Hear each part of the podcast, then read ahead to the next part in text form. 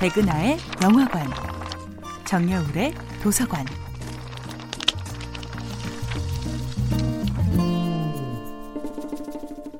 안녕하세요.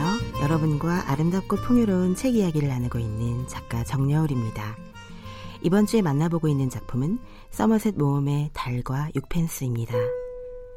안정된 모든 삶을 버리고 예술가의 길로 들어선 주인공 찰스는 곧 생존의 문제에 부딪힙니다. 예술가로 살아간다는 것은 결코 쉬운 일이 아니었던 것이지요. 찰스는 현대인, 문명인, 도시인이라 불릴 수 있는 그 모든 것들로부터 도망칩니다. 그는 모든 미디어와 인연을 끊습니다. 오직 자기 자신에게 집중하기 위해. 아무런 미디어 없이 지낼 수 있는 것도 예술가에게는 중요한 능력입니다. 세상의 어떤 소음에도 휘둘리지 않고 오직 자기 자신에게 집중할 수 있는 것. 찰스는 그렇게 오직 그림에만 집중하며 사회적 압력으로부터 자유로워집니다. 그러나 이러한 탈주에는 치명적인 대가가 따릅니다. 그는 아무런 경제활동 없이 오직 그림 그리기만으로 버티려 하기에 얼마 안가 무일푼이 되어버립니다. 그는 자신의 몸이 망가지는 것도 모른 채 무리하게 그림 그리기에만 매달립니다.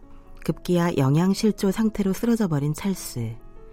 화가 더크 스트로브가 이 딱한 사정을 알아내고 그를 돕기로 합니다.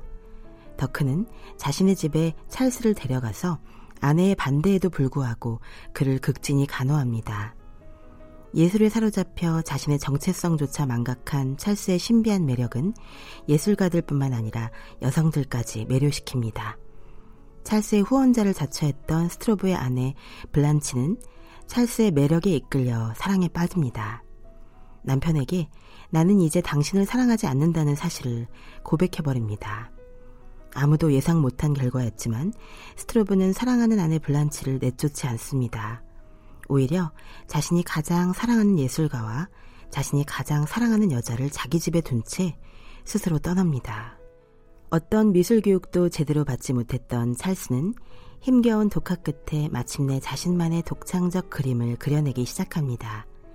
그가 그린 인물의 피부는 열정으로 가득한 관능으로 물결쳤으며 불가해한 어떤 비밀을 품고 있는 아름다움으로 빛납니다. 그의 그림은 벌거벗은 영혼이 두려움에 떨면서 새로운 신비를 찾아 모험의 여정을 나선 그런 아름다운 우주를 암시하는 것만 같습니다. 정여울의 도서관이었습니다.